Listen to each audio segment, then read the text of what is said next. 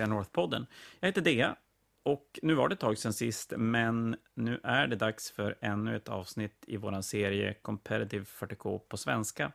Turen har kommit till Tyrannider, en armé som ligger mig väldigt varmt om hjärtat och har spelat Tyrannider sedan sjätte editionen. Tyranniderna som armé dök upp med eget kodex redan i andra editionen 40K och har väl till och från var det väldigt stabil och bra och till och från var det ganska usla. Och vi tänkte känna på pulsen lite grann och se vart tyranniderna ligger i dagens meta och framförallt kanske hur de står sig mot de arméer som har fått böcker. Vilka, vilka enheter ska man kika närmare på när man bygger en armé och vilka enheter är, för att citera Daniel, ett lur? Som vanligt har jag Daniel med mig på länk från Stockholm och vi har även tagit in tyrannidexperten himself i Sverige, Kalle Abrahamsson, som lirat tyrannider massor av år, väldigt ofta även på ETC-scenen.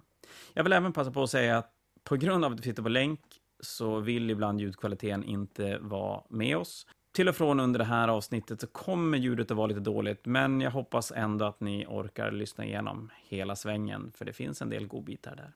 Så vi gör väl så att vi hälsar Daniel välkommen. Tjena Daniel! Tja det! Nej, nu sitter vi här och ska låtsas prata om tyrannider. Ja, eller jag ska vara tyst.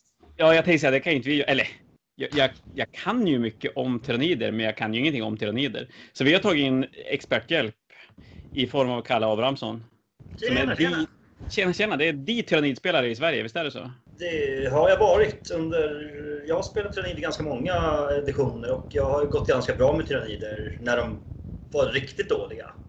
Så var jag fortfarande ganska bra med dem. Så att jag kan väl anse mig själv vara en av de bättre tyrannidspelare i Sverige. Ja. Och du har spelat tyrannider på ETC också ett par svängar? Mm, jag har spelat tyrannider. Jag har spelat på ETC i fyra år. Jag har nog spelat tyrannider varje gång. Nästan, nej, det är ett tag.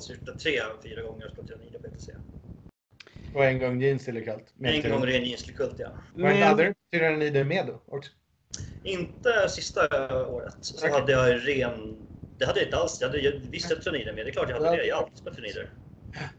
Du Jag spelar hade, mina listor. du hade två jeans-enheter. Precis. Det har du helt rätt i.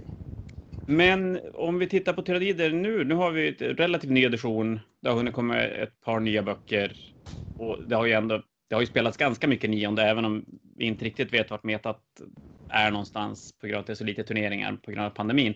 Men bara i stora drag, vart, vart ligger tyrannider nu? Vi pratade orker för en vecka sedan och, där var vi väl inte övertygad. Det var, jag kände mig tom i själen efter vi hade pratat.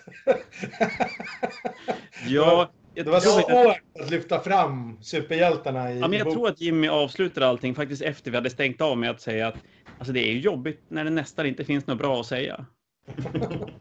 Eh, tyrannider är som tur var inte så. Tyrannider är ju inte... Jag skulle inte ranka dem alltså, högsta, bästa, största, viktigaste laget som finns just nu. Men det finns olika listor att spela som faktiskt funkar riktigt bra.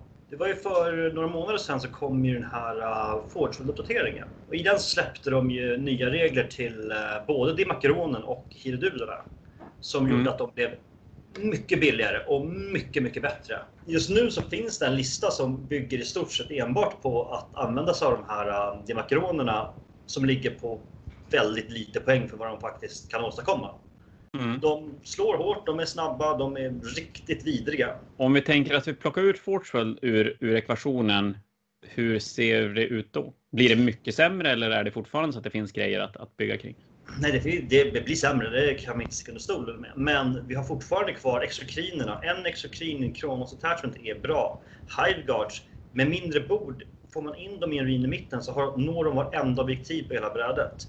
Och det är fortfarande 24 stycken styrka 8-skott som gör skada. Hiveguards är fortfarande bra. Med Symbiostorm till exempel, den här nya som kommer med Blood and Ball Mm. magin. De gör bra skada. Det finns också det här, uh, spela väldigt mycket olika gauts. De droppade precis ner priset på Devourers. Så en Devourer Gaunt kostar 7 poäng numera. 30 stycken för 210. De skjuter 90 stycken styrka 4-skott. Det är De har blivit ingen ganska intressant. Där, där är väl problemet att ingen har gått med Devourers. Utom du kanske då? alla gamla klassiska Devourer-bomben, den spelade man ju hur mycket som helst för tre editioner Kan du räkna så här långt tillbaka egentligen? Nej, det kan jag faktiskt inte. Det, jag kände det. Att min, matte, den, min matte går till förrgår, så efter det är det lite mörkt. Det jag tycker är intressant, du får gärna rätta mig om jag har fel här, men det jag tycker är intressant med eh, Tyranids, eh, också med Jeans till kallt, men, men om vi håller oss till Tyranids nu, det är att jag tycker att det finns mycket options för att spela missions ganska bra. Alltså, eh, man kan ta, mm, vad heter de, uh, som deepar in Lictors, en gubbe för att spela Scramblers. Eftersom det bara är en gubbe, det är liksom, även om man screenar som ett proffs, är det ganska svårt att screena av en bas. Liksom. Ehm, så de spelar det ganska bra. Man har hastighet i obsec-modeller så man kan spela disruptivt på primära objektiv. Uh, det finns mycket liksom spelteknik i boken. Uh, även om, om skadeverkan inte kanske är den bästa, uh, inte heller kanske tåligheten. Men med bra bord och så, så känns det som man kan spela sig runt och spela till sig ganska mycket poäng i alla fall. Det har du helt rätt Det är ju som du säger, att Liktors är ju fantastiska. Det kan vara en av de bästa pjäserna i spelet för sin poäng. De är liksom ensamma gubbar som deepar in gratis och eh, helt enkelt gör en action för de är fortfarande infanteri. Det är en jättebra grej. Eh, en annan sak är att man har det här eh, um. Man kan börja med en bräde till och med. De går 9 tum och sen finns det stratagem som gör att de går 9 tum till. De har 18 tum. Man kan lätt ta sig nästan vart man vill på brädet för att scrambla. Det, det kan liksom gå. De är jättebra på väldigt mycket. Eh, samma sak som alltså, bara en Ripper Swarm, de är inte heller dåliga. De har mycket saker som är bra. Men ut, de har inte en supermycket staying power, de har inte supermycket skadeverkan. Det gäller att spela dem väldigt, väldigt smart för om man ska komma någonstans med en turné just nu. Det är kul och utmanande, så det är jättebra. Jag har ju spelat... Eh, senast jag spelade, då höll jag mig till min klassiska Kraken eh, med Swarmlord. Vilket gör att man får ju Hormagants över brädet hur snabbt som helst. Kombinationen av att kunna först snitt gå 18 inches och sen går de igen snitt på 13 innan chargen gör att de kommer så ofantligt snabbt upp. Med sin 16 pile och obsec så är det väldigt svårt att spela primary mot Hormagans. Jag gillar dem. Jag gillar snabbheten i träningen. Det gör jag verkligen. Det är du helt rätt Daniel. Men då är vi lite grann inne på det vi har pratat rätt mycket om tidigare. Att steget efter att spela lister som klarar sina sekundära bra är att börja titta på lister som kan stänga av motståndarens möjlighet att ta objektiv. Eller ta, ja, ta objektivpoäng, både sekundära och primära. Det är... Nids och Jeans Delicalt är spännande. Eh, även om jag kanske inte har sett några lister som får mig att vilja ju, göra liksom, ja, jubla eller jula eller någon, inget av det faktiskt. Men, men det finns mycket, just hastighet, mycket kroppar, mycket möjlighet att täcka bord och sådär. Tycker jag gör att de blir spännande i alla fall. Liksom, ur ett speltekniskt perspektiv. Det vet jag när jag spelar mot Kalle. Han är ju grymt bra på att låsa av så man inte ens får scrambla. Det får man aldrig göra mot Kalle. Jobbigt när man missar de 10 poängen. Det, det, så är det ju det är en stående skämt här. Tar man scrambles mot någonting jag spelar så brukar man aldrig få det. Det är, det är svårt att få scrambles mot någon som vet hur man blockar sin backshot. Men hur löser man? För nu finns det ju ändå, jag menar, även om vi, nu låter det som att det är tyrannider som gäller för att plocka massor med poäng. Men det är klart, när det står Space Marines på andra sidan och så springer man över med, med lite gåns och grejer. Man dör ju otroligt fort. Var det en fråga? jag vet inte om det var en fråga. Ja, det gör man. Svaret är ja så, så, enkelt är det. Eh, finns det någon, för ni sa att de hade ganska dålig både staying power och att de har ganska dålig skadeverkan. Men finns det någonting annat än exokinen och hiveguardsen som känns ganska uppenbara om man vill skjuta ihjäl Space Marines till exempel? Gene Steelers, eh, har de någonting annat man kan spela med eller är det så att det är ganska mycket av boken som är lätt skräpig? För de har ju rätt mycket grejer att välja mellan. Alltså, det är inget fel på Gene Steelers. Gene Steelers är bra, men de kostar lite för mycket för vad de tål. Det är när man betalar den poängen för en eh, modell som bara kommer att... De, man suicidar dem, skickar in dem, slår ihjäl någonting. Och i och med att man kan låsa in sig i saker längre så kan man aldrig överleva med dem. Man kommer alltid förlora enheten och betala då 300 poäng för den enheten. Det är inte värt det längre. Så man behöver hitta effektivitet snarare Um, snarare. Och jag vet inte riktigt. Alla monster i Tyranniderna har ju tyvärr för få attacker. Slår inte jättehårt. De skjuter inte jättebra, utom just exoxiden och hiveguardsen. Uh, jag vet inte vad mer för skadeverkan man letar efter om man inte vill blanda in Fortworld. Nej, det låter lite grann som orkerna. Zoantroper med magispam, det funkar inte eller? Alltså, zoantroper, du får iväg en smite Uh, visst, har du fyra stycken så är det 2D3 per smite. Och de smite på 24. Men du får ju max ha tre enheter, så det är max tre stycken smites därifrån. Och de kostar fortfarande 50 poäng per modell. Det är mycket poäng på en smite. Det är minimum för en. Vill ha tre stycken bara så är det ju då är det 150 poäng för en smite. Du har ju inget annat. De kan ju inte slåss. De är inte snabba. De Men de har ju satt staying power med trea invo va? Ja, det har de. Tre invån, man kan ställa fram längst fram, man kan tanka på dem. Jag har sett jättemånga duktiga spelare nere i Stockholm eh, som gör det. Men jag, jag har, tycker inte att det är bra nog. Jag tycker inte att eh, poängen man spenderar behöver man ha någonting mer. För de är inte obsec.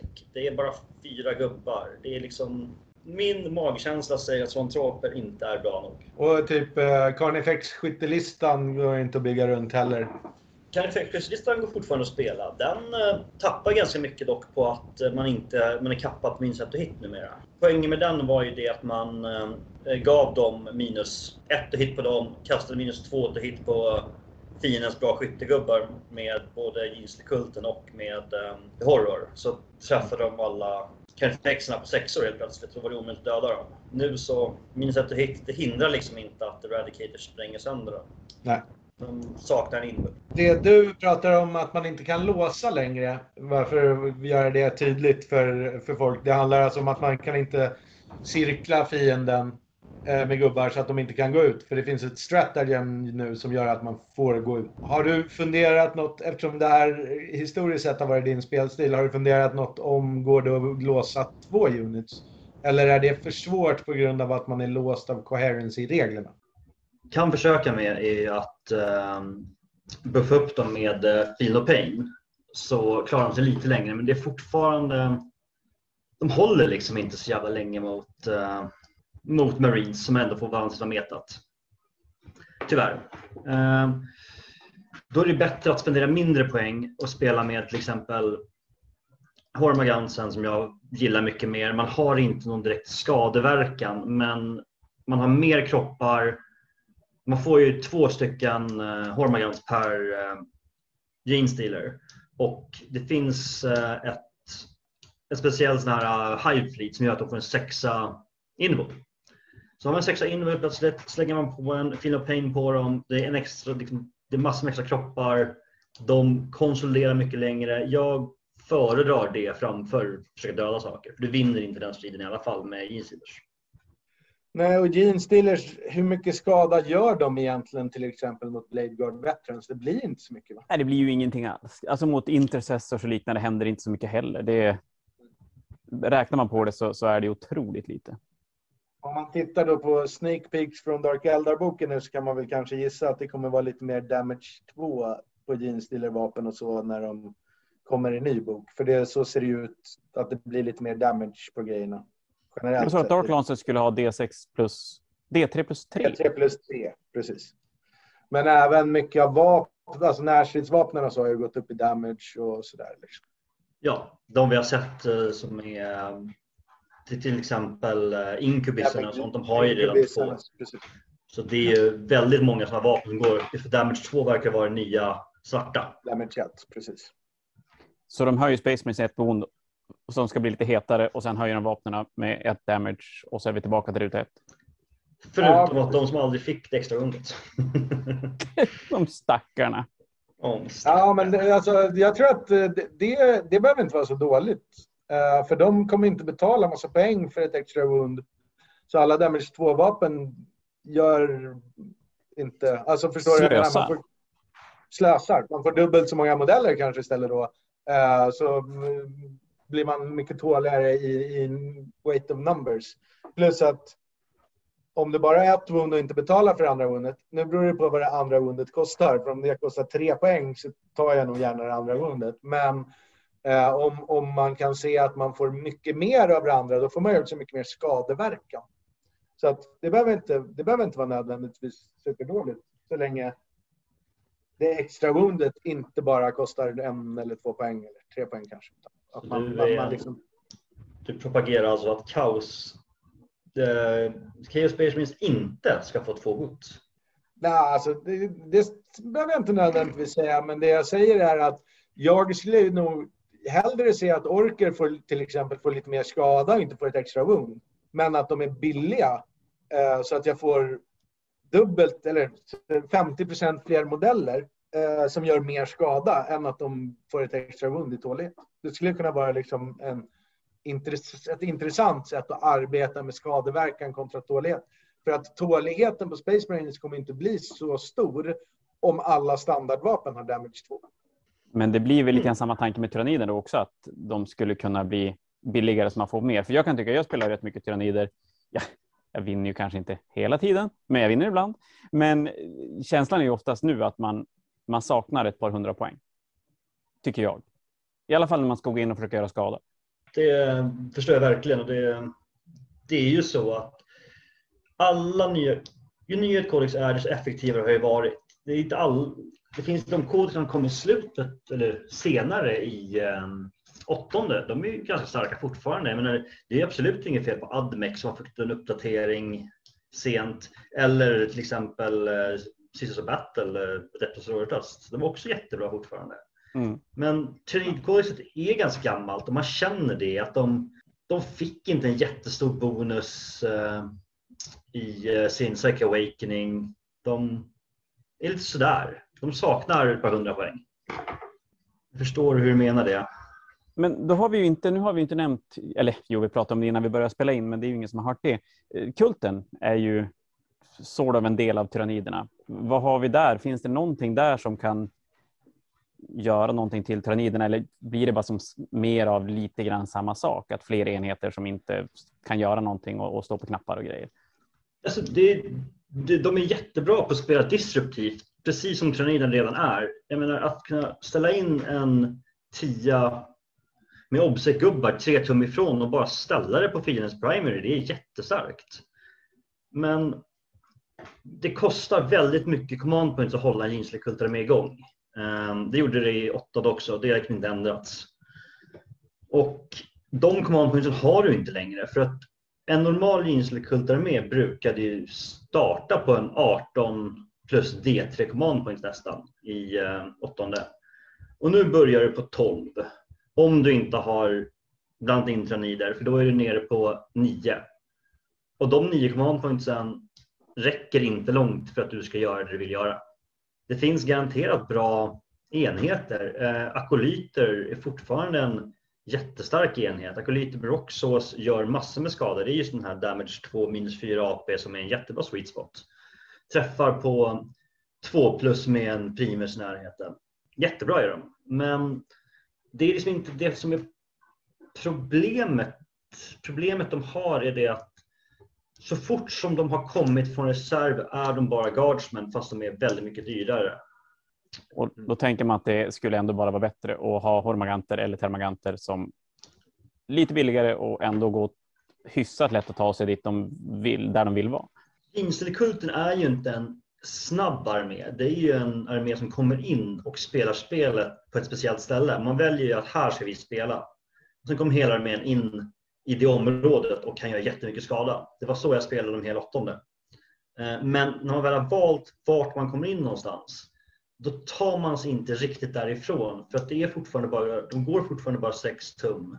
Och det, är, visst, det finns strategen och en magi som man får springa och chargea, men det är liksom inte jättelångt de kommer när man väl har ställt in de här eh, jätte... Några gubbar som inte tål särskilt mycket. En eh, fråga där, skulle man kunna eh, eller ser du snarare, skulle man kunna, det kan man säkert, men ser du något värde i att ta in en patrol som bara kostar två CP till en jeansdealer eller till en eh, tyrannidarmé för att få tillgång till blippar så att man kan låsa bort eh, first turn charges och alltså, eh, alla alpha strike-lister blir ju nullvoidade av blipparna. Liksom. Det är däremot en jättebra poäng. Eh, och ehm, det som jag skulle säga som man vill göra då, det är att ta in en ehm, Bladed Cog tror jag de heter. En, de som har en sexa invo. Så tar man den här abominanten som ingen spelar och ger honom deras specialrelik. Då går han ner på fem wounds, tar ett wound mindre på en 3 plus invo med en femma fin of pain och reggar wounds varje runda. Han är nästan odödlig den killen. Mm. Eh, och han kostar strax över hundringen plus en liten enhet för att störa. Mm. Och då får man som du säger tillgång till um, sina blips och man har en disrupt-karaktär som faktiskt, han gör ingen skada. Men han dör inte mot det mesta och det är bara att slänga in honom i nästan vad som helst så kommer han stå där. Och då har det en enhet eller om du vill ha två billiga enheter som du kan eh, sätta in inom tre på någon knapp eller spela missions med. Precis. Och visst, ehm, det är inget fel på ehm, Han är lite dyr numera. Men han skjuter massor med skott som blir ännu fler skott. Han snittar ju ändå iväg nio stycken tror jag det är, träffar med styrka fyra, två damage. Inget fel på honom. Det är absolut inget fel på bikesen, komma in och slänga massor med bomber. Det är inget fel på dem heller, men allting kostar så mycket command points och det går så fort att göra slut på de här. Så um, jag vet inte om um, tyrannidarmén blir starkare av att ställa in, äh, ta in det här. Blipsen är jättebra. Men det är väldigt få saker som vill chargea en tyrannidarmé. Och ja, de som absolut. vill chargea det chargear oftast bara in i din screen i alla fall. De kommer inte åt. Nej, det är typ Ravengard-lister och lite sådana saker som är så lite alfa-strikiga. Som man, jag, jag bara tänkte om det fanns liksom ett billigt sätt. Du vet, 100 poäng eller något bara för att få tillgång till blips. Så känns det som att det skulle, kanske i teorin skulle kunna vara en, ja, det, det, en bra grej det finns väl, blir väl billigast, det är väl strax över hundringen så får du in en Icon Board och en, en Icon Board och en femma akolyter. Eh, och det, då har du blips. Kan behövas vissa. Du kan också om du vill välja att spela dem som, eh, ja så att du får väkt. Eh, thousand Forum Lemper, så du har väkt. Och det, väkt är bra. Men... Det är teorin bra. det, I teorin så är det bra att ha möjligheten att kunna väkta någonting jätteviktigt det, det, är ett bra hot i alla fall. Det är mer ett hot än ett, eh, någonting man använder. Jag märkte det att det är mycket bättre att säga att tänk på att jag kan väkta det där än att faktiskt väkta någonting. För folk man kan få folk att göra misstag genom att bara påminna om att man har väckt. Och då tänker ni på den man kan cancella strategin? Exakt, den heter A Plan Years in the Making för um, Jeanslekulten. Det är det är bara så långt att säga så alla kallar den bara för väkt. väkt. Och väkt har väl inte den längre ser det ut som va? Nej. Jo. Nej, inte jo, riktigt samma. De. Nej, inte samma. Nu, nu kommer den kosta ett C. Nu kommer man säga att ditt det här stratagemet du vill använda kommer för resten av matchen kosta ett CP mer. Vilket kan ju vara lite störande också. Det är ett strat som man själv använder som kostar noll CP. Mm. Så det är ganska nice. Då kan man säga så här, din transhuman kommer nu kosta två. Då kanske det inte blir lika många transhuman. Ja, det gör ingenting. Mm. Absolut inte. Men eh, tyrannider, eh, med alla listor som finns nu, vi har nämnt, det finns ju en bunt Space Marines som är rätt stabila och så systrar och Admec och grejer. Som listorna vi har pratat om nu, spelar en roll vad man möter? Eller är det mer att man spelar tyranniderna som lite på samma sätt, oberoende vad som står på andra sidan? Eller finns det vissa matchups som är bara, bara kiss? Det finns, det finns alltid matchups som är bättre och sämre än andra. Det ska man inte sticka under stolen med. Ehm, men jag tycker inte att... Jag tycker att tyrannider är ganska bra mot till exempel systrar som är ett problem för många. Är tyrannider ganska bra emot om man inte spelar de stora monstren. Om man spelar liksom smågubbarna. För då byter man Toughest tre gubbar mot varandra och då gäller det vem som har flest obsec och det borde du vinna i slutet. Men det är klart att man... Jag brukar nästan alltid spela samma secondaries oavsett vad jag spelar. Jag vill liksom inte behöva tänka så mycket på vad motståndaren håller på med. Så man vill spela eh, Engage on Front, så man vill spela Raise the Banners eller um, Scramblers.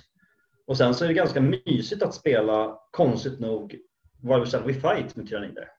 För att du har din exokrin som har tagit åtta, står ganska långt bak, vill inte komma fram. Och du har den här Hiveguard som kommer vara två av de dyraste enheter.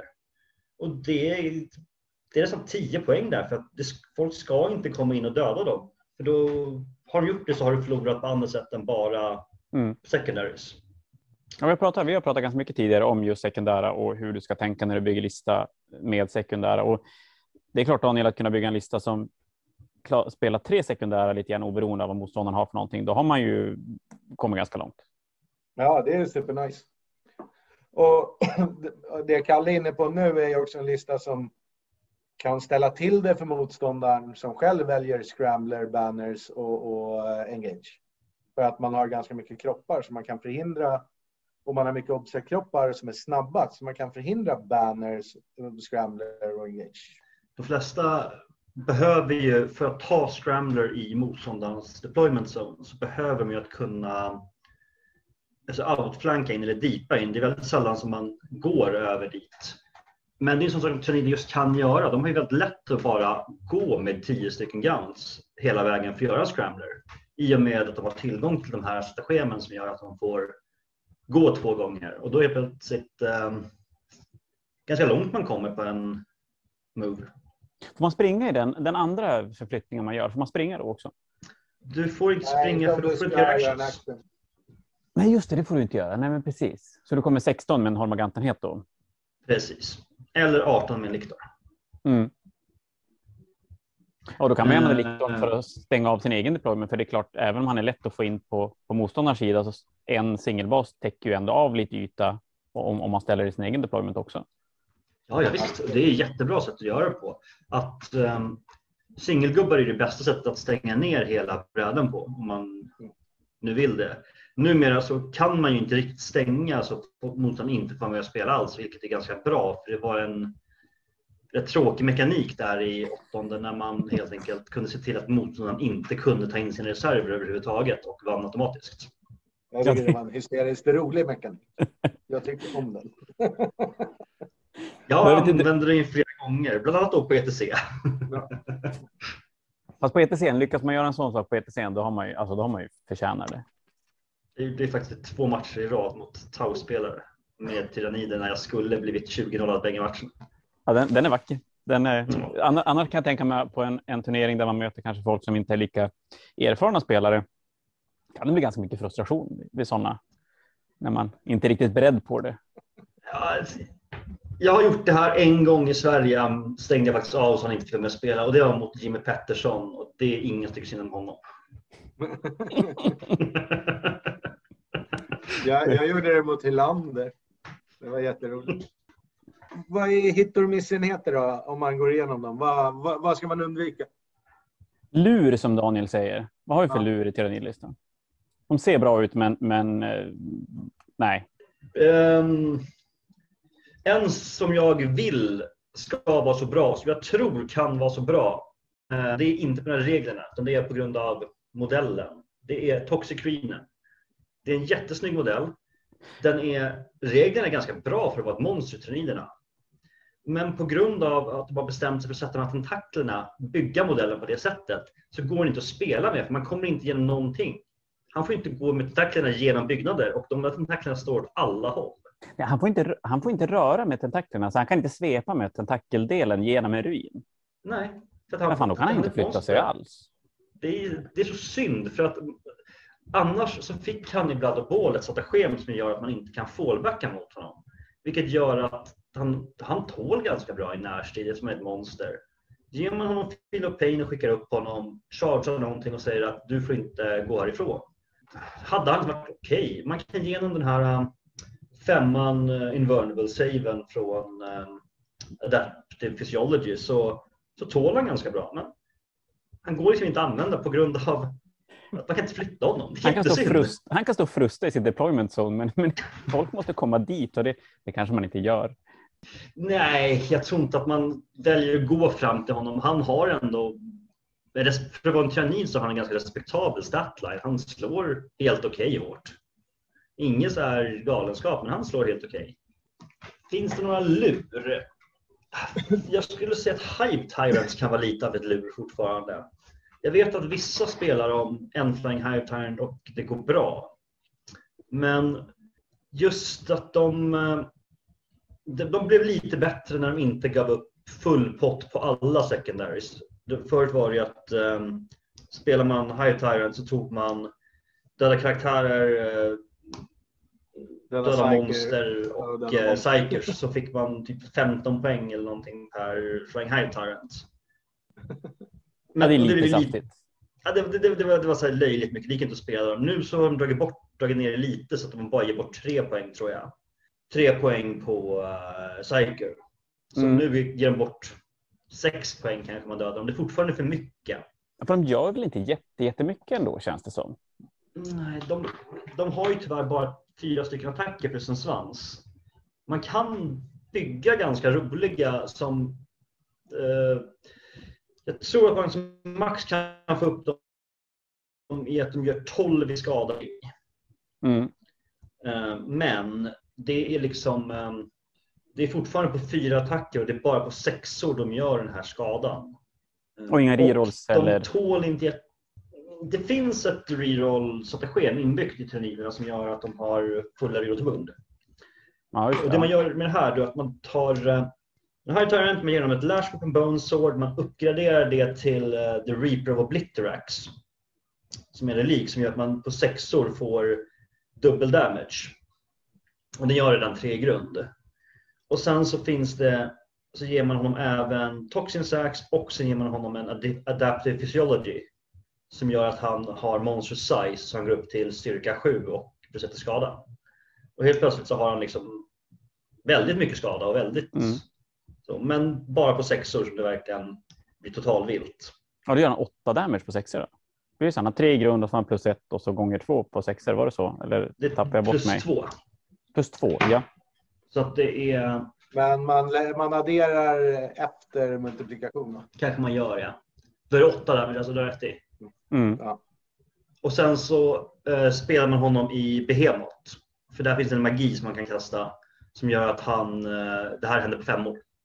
Så helt plötsligt så är det på fem år med reroll som han gör 8 damage. Ja. Det är ju coolt. Men med fyra attacker är det... Fyra attacker som tyvärr degraderar på hit också. Det är, inte, det är nog det stora luret jag har att säga. Man vill se att de ska vara så bra, för de har varit så bra. Så, men det är ingen som tycker att 12 eh, stycken styrka 6 skott utan AP är intressanta längre. De är liksom inte bra nog. Nej. Och, Hur är det med alla andra stora monster? Eh, Tyrannofexen, tyr Tervigonen, eh, vad heter de där som dipar, Mavlock och... Tyrannofexen, eh, Tyrannofexen med flamen är bra. Du trycker upp honom i mitten av brädet och där står han så skjuter han 18 tums eh, 4D6 eh, flamen när han står still. Så träffar automatiskt, styrka som honom som börjar på 7 tror jag. Och sen så eh, det är damage. Den är bra. Men saken är den att har man ingen invulnerable save och kostar 200 poäng. Han är inte jättebra om man jämför mycket annat just nu. Nej. Tervigonen, den är fortfarande helt okej. Okay. Den kostar också strax över 200. Spånar 10 guns i rundan. Spelar man nu med faktiskt Devour Guns som har blivit bra och spelar 20 Devour Guns och 10 vanliga Flash Warriors så man alltid bara fyller på flashboardsna så att du aldrig någonsin dödar någonting av värde i de enheterna. Så det är klart det finns poäng att ha honom. Ja, Tarvigonen fyller nu på enheter. Han fyller på enheter. Han, han kan skapa nya. nya, men skapar han nya så behöver du betala reinforcements för det. Ja, det vill man. Uh, och det är inget fel på det, men man måste alltså frågan varför man inte bara tar en till enhet istället för honom. Ja. För att mm. det, så är det. Uh, Målocken fick en litet stratagem i Blood Ball så han kan deepa in. Och han har nu mycket större chans att göra bättre Mortal Wounds. Men han kan fortfarande inte slåss.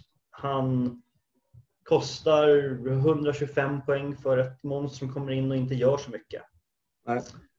Och, Det, det är eh, trist att han aldrig kan, ska kunna slåss. Han ser ju jätteelak ut. Han borde Det är så otroligt slåss. mycket klor och skit på den och så gör den Ja. absolut Det är bara ingenting. tänder och klor överallt. Och så jätte, jättecool regel där den kan få dyka ner och komma upp igen. Men det funkar Ja. inte i matchplay då för att då, då dör man när man väl har dykt ner igen. nej, Ja men är det inte det så? Att, man. Nej, har man varit på brädet så kom, får man väl stanna av brädet har de fuckat nu. det kanske man får. Har man varit på brädet innan runda tre så får man... Eh, Försvinna och komma tillbaka. precis. Åh, då ska jag ta fram mina två Mavlocks igen. Det här lät ju jättespännande. Men du, med mindre bord, Tervegonen, Mm. hur, hur är den värd att spela överhuvudtaget? Eller Tergonen. Eh, jag tänker Trygonen, tänker jag självklart. Trygonen. Ja, alltså, det är så svårt att säga det för att problemet med Trygonen är ju det att du deepar 9 tum bort och sen så satsar allting på att sätta din 9 tum charge. Och sitter den så slåss du ganska bra. Men sitter den inte så kommer du förlora din Toughness 6-gubbe med 3 plus save och ingen inbull. Och då har du spenderat ja, 170 poäng eller någonting för att inte göra någonting alls Mm. det, jag vet inte vad de ska göra för att tyrannidmonstren ska kännas värda. När man ställer liksom alla tyrannidmonstren mot en Redemptor Dread. Det, liksom, det finns inget värde i nästan någon av dem. Alla Dreadnoughtsen känns så mycket bättre och Dreadnoughtsen spelar ju inte folk jättemycket med. Det är ett par Dreadnoughts här och där. Jag skulle jättegärna vilja se att till exempel flyerserna vi har ju två stycken flyers, Harpin och Hivecronen. Jag skulle vilja se att de blev någonting. För nu så är de ju varken flyers eller kan ta objektiv. Det är en sån här mittemellan-sak bara. De, de är som eh, kaosdraken. Ja, precis som Helldrakes. De går 30 inches, de får inte ta objektiv, men de har inte inches på att träffa mot dem för att de inte är riktiga flyers. Det är ett konstigt mellanting bara. De är som en Hellrake som aldrig har fått vara bra. Jag spelade sex stycken på ETC. Det är klart du ska komma och, och, och, och vara sådär va? Men jag, jag tänker mig att de har nog inte sett jättemycket spel. Hur är det med den har vi diskuterat lite här uppe, Spore System, eh, att kunna ställa ut. Eller är den, du snackade Daniel tidigare om att terräng fick inte spelas på ITC till exempel för att man inte fick flytta på terräng. Nej, precis. Faller den under den kategorin? Det gör den inte Nej, va? Spore den System är, det är väl monomodell. inte det Droppodden, eller? Nej. Nej, det är fortifikation. Ja, Ja, nej den, den kommer man nog inte få spela då. På ETC. Man Nej. inte få spela med Fortifications. Men den kan ju vara bra i alla fall. Eller så är det ju definitivt. Ja, eller jag vet inte alls. Den, tänkte den är ganska billig, skulle kunna stänga av lite bräde. Ja, och sen så eh, deepar den väl. eh, Den har väl någon. Nu kanske jag har helt fel, för jag har faktiskt inte spelat de här på, på någonsin. Men har de inte en drop-pod-regel att eh, man ställer ut dem innan i första rundan? Så här, Ja, antingen, antingen ställer man dem i första rundan eller så ställer man dem pre-battle. Det är jag faktiskt lite osäker på. Och så Jag, kommer faktiskt, jag vet faktiskt inte, men det är ändå. De är inte jättedyra, de gör inte så mycket. De är tyvärr fortification, de kan inte ta objektiv. Det är väl ett problem de har. Mm. Och kostar lite command points också om man vill slänga in dem. Ja, precis. Ehm, så jag, jag kan inte säga att jag skulle ratea dem jättehögt kanske. Jag gillar konceptet att kunna slänga ut massor med spore mines och det är en sak vi inte har tagit upp än som jag faktiskt har glömt bort lite. Det är biovåren. Jag har målat upp Eh. två stycken till, till Fanatiken nu. Jag, jag, jag ska lira två spårmine, äh, biovåror. Säg att de är bra nu. Ja, de är bra. Det är klart de är bra. Eh, nöjd. biovårorna, de, du skjuter ju spore mines och du vill ju missa. Det är det som är hela poängen med dem. Du vill ju ställa ut dina spore mines och ställa dem i vägen. Så att, Så att du liksom kan ställa dem, bara moveblocka fienden. Så upp- man, all, man nudgar dem alltid lite grann innan man skjuter då, så att man, man får minus ett och hit. Ja, det precis. Det, det är, för skadan är, skadan är ett mortal wound oftast. Det är inte jättespännande. Men att kunna ställa ut massor med spore mines och ställa dem på fel ställen. Det är jättebra. Eh, möter du till exempel någon som skjuter eller kastar mycket smites. Så ställer du bara mines i vägen för att de måste smita innan de skjuter pistoler. Då måste Mm. smitesen gå rakt in i den här single spore minen och det är jättetråkigt för dem. du möter andra tyrannider så kan du försöka lura dem att de är tvungna att och de är av med synapsen så blir det ju dåligt. ja, för visst kan man, med de där då kan man göra så att man skjuter på en enhet och så sen deployar man dem bredvid en karaktär som står i närheten och så sen chargear man karaktären. Du får inte chargea i samma runda som du ställer ut dem dock. Åh, oh, det var ett sad face. Uh, det, det, det hade varit lite för bra. Mm. Men det du gör är att du kan ställa dem vid karaktären så karaktären inte kan röra på sig. Ja. För då får karaktären inte följa med enheten till exempel utan bli en, lämnad ensam eller att han måste hålla tillbaka hela enheten för att ta hand om den här uh, lilla spårminen som faktiskt konstigt nog fortfarande är gratis att spåna. Och det är väl det enda som liksom skapas in-game som skapas utan att man vill betala poäng för det. Det man också kan göra är ju det Kalle pratade om kring move blocking. Typ eh, Slanish Keeper of Secret-listorna är ju populära nu. De kan inte gå genom ruiner. Ställer du en spårmine mellan två ruiner så är valet att döda spårminen och inte komma någonstans eller gå runt ruinen och inte komma någonstans. Så att eh, det går ju att störa, vara disruptiv i movement face väldigt mycket. Särskilt om man kan ställa ut ett gäng sådana här. För du får ju inte vara inom en tum ifrån dem så att du kan ju också låsa med att ha två stycken som står en bit mm. ifrån så kan man liksom inte ta sig igenom dem. Precis.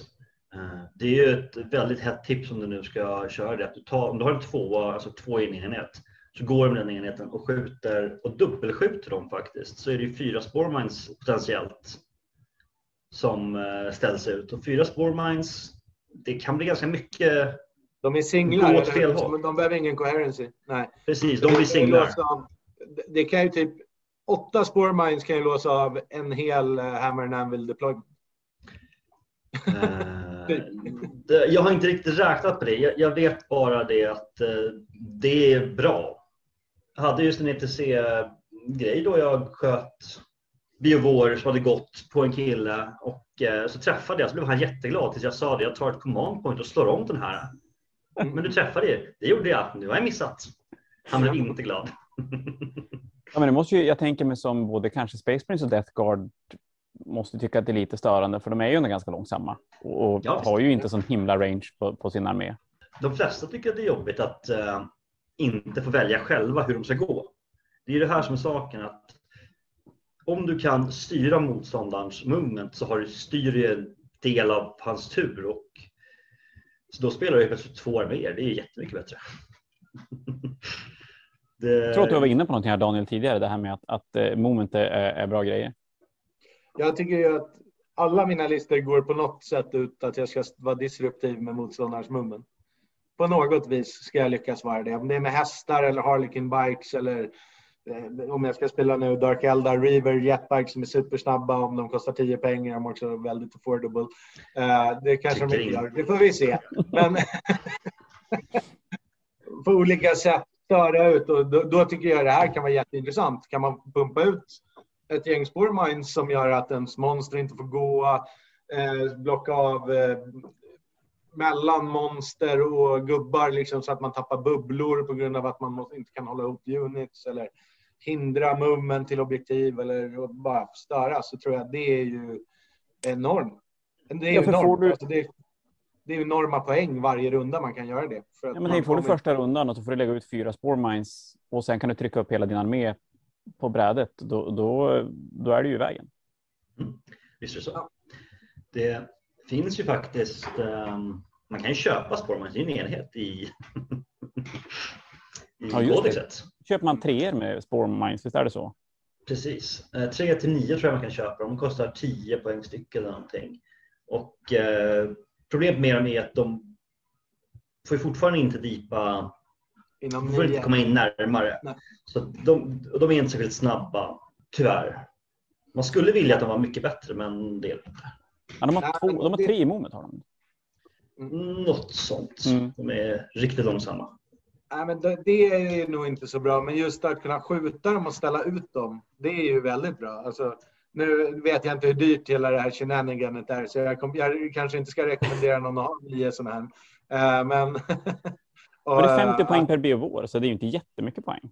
Ja, har de inte gått ner lite? Gick de inte ner lite senaste? Nej, det är, det är 50. Jag, jag, ska spela med dem imorgon. Men jag har ju inte köpt ja, då, då har du bättre koll än jag har. Uh, Det finns ju en... Eh, jag var ju på han tidigare, men det finns ju faktiskt... Uh, Harpin släpper ju Spormines också. Han släpper ju det till Spormines.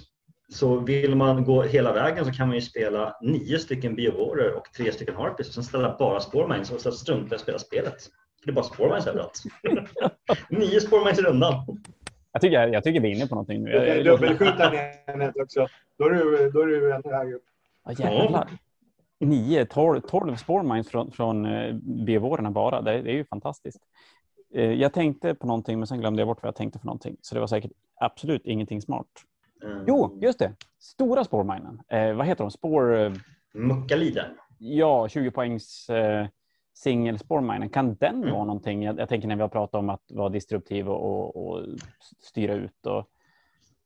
Den lider lite av samma problem som spårminesen gör. Att de är bra om man skjuter ut dem. Men den blir inte utskjuten. Den köper du in och sen kostar den 20 poäng. Jag mm. tror att den, den tål liksom ingenting. Den får inte göra action, den kan inte ta objektiv.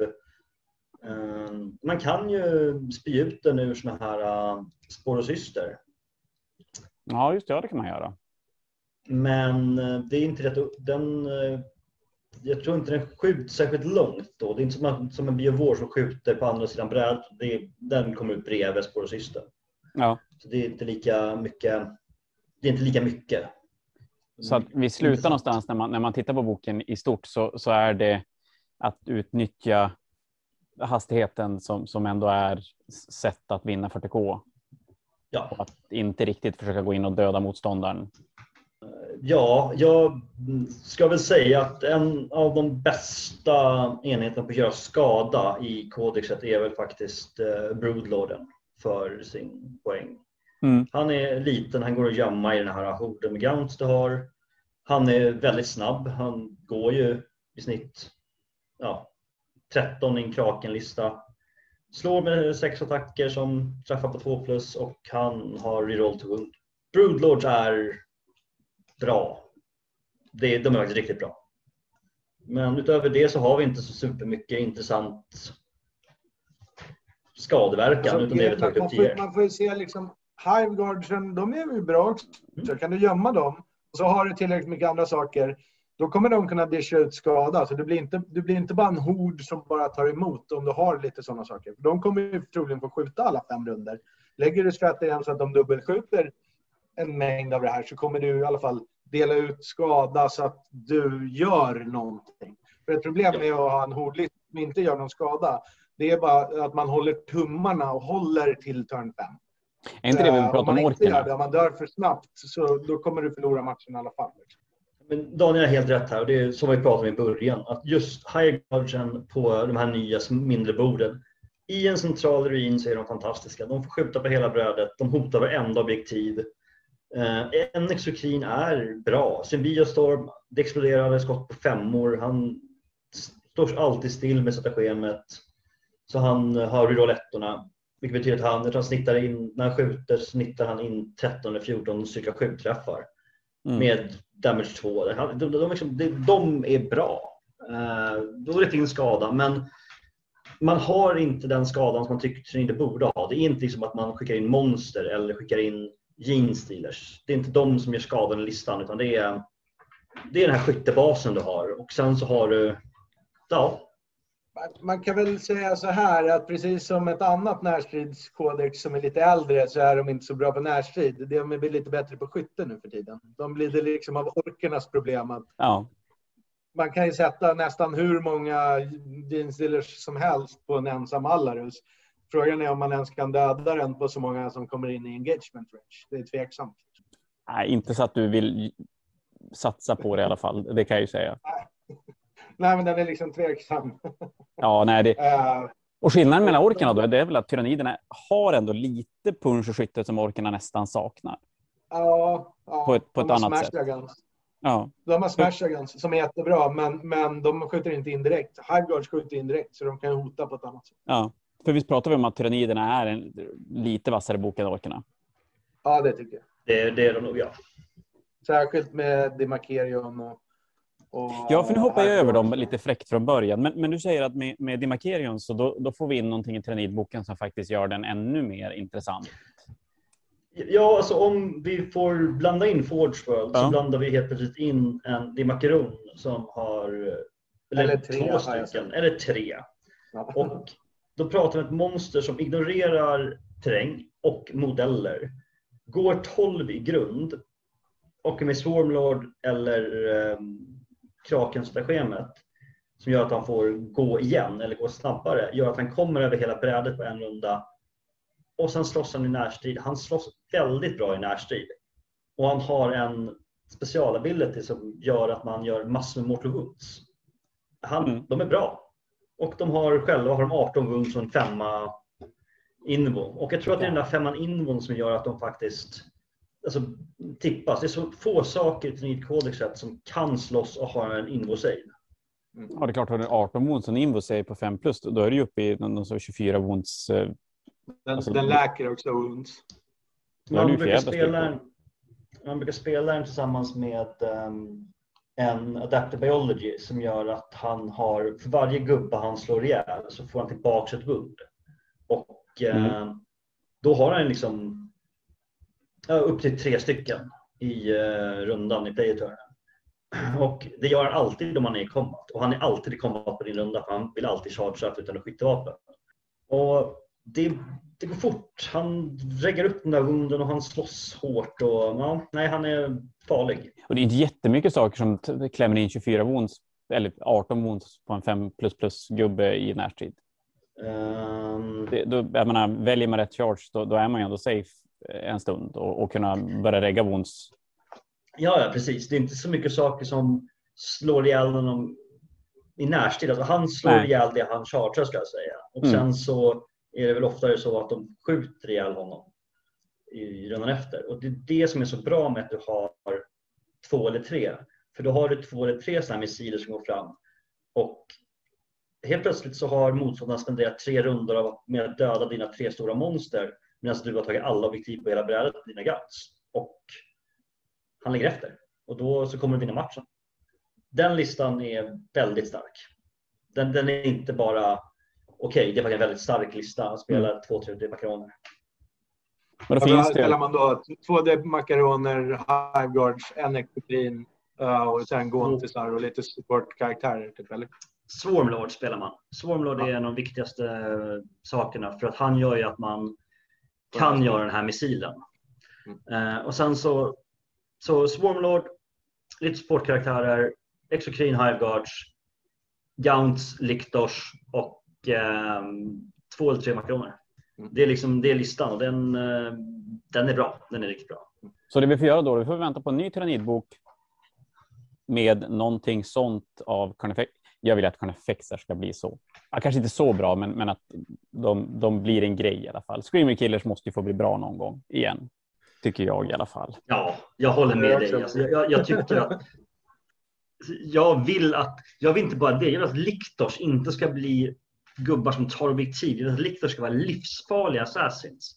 Alltså, är det jättekonstigt att vilja att en Liktor skulle bara vara en Eversor assassin? Den, den är liksom galen kille som har 20 attacker i närstrid. Vi kan, vi kan alla sånt, de drömma. borde vara fullt Jag måste tyvärr avrunda här för att jag måste hjälpa min son med... Absolut. Och vi, vi ska bara säga att och spelar man Ginstill Kult, då tar man och lägger sin bok på, på, i dvala en stund och så återkommer man eh, när det har kommit en ny bok.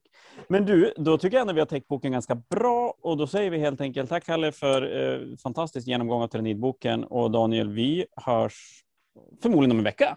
Om en vecka. Ha Ha det bra. Hej då!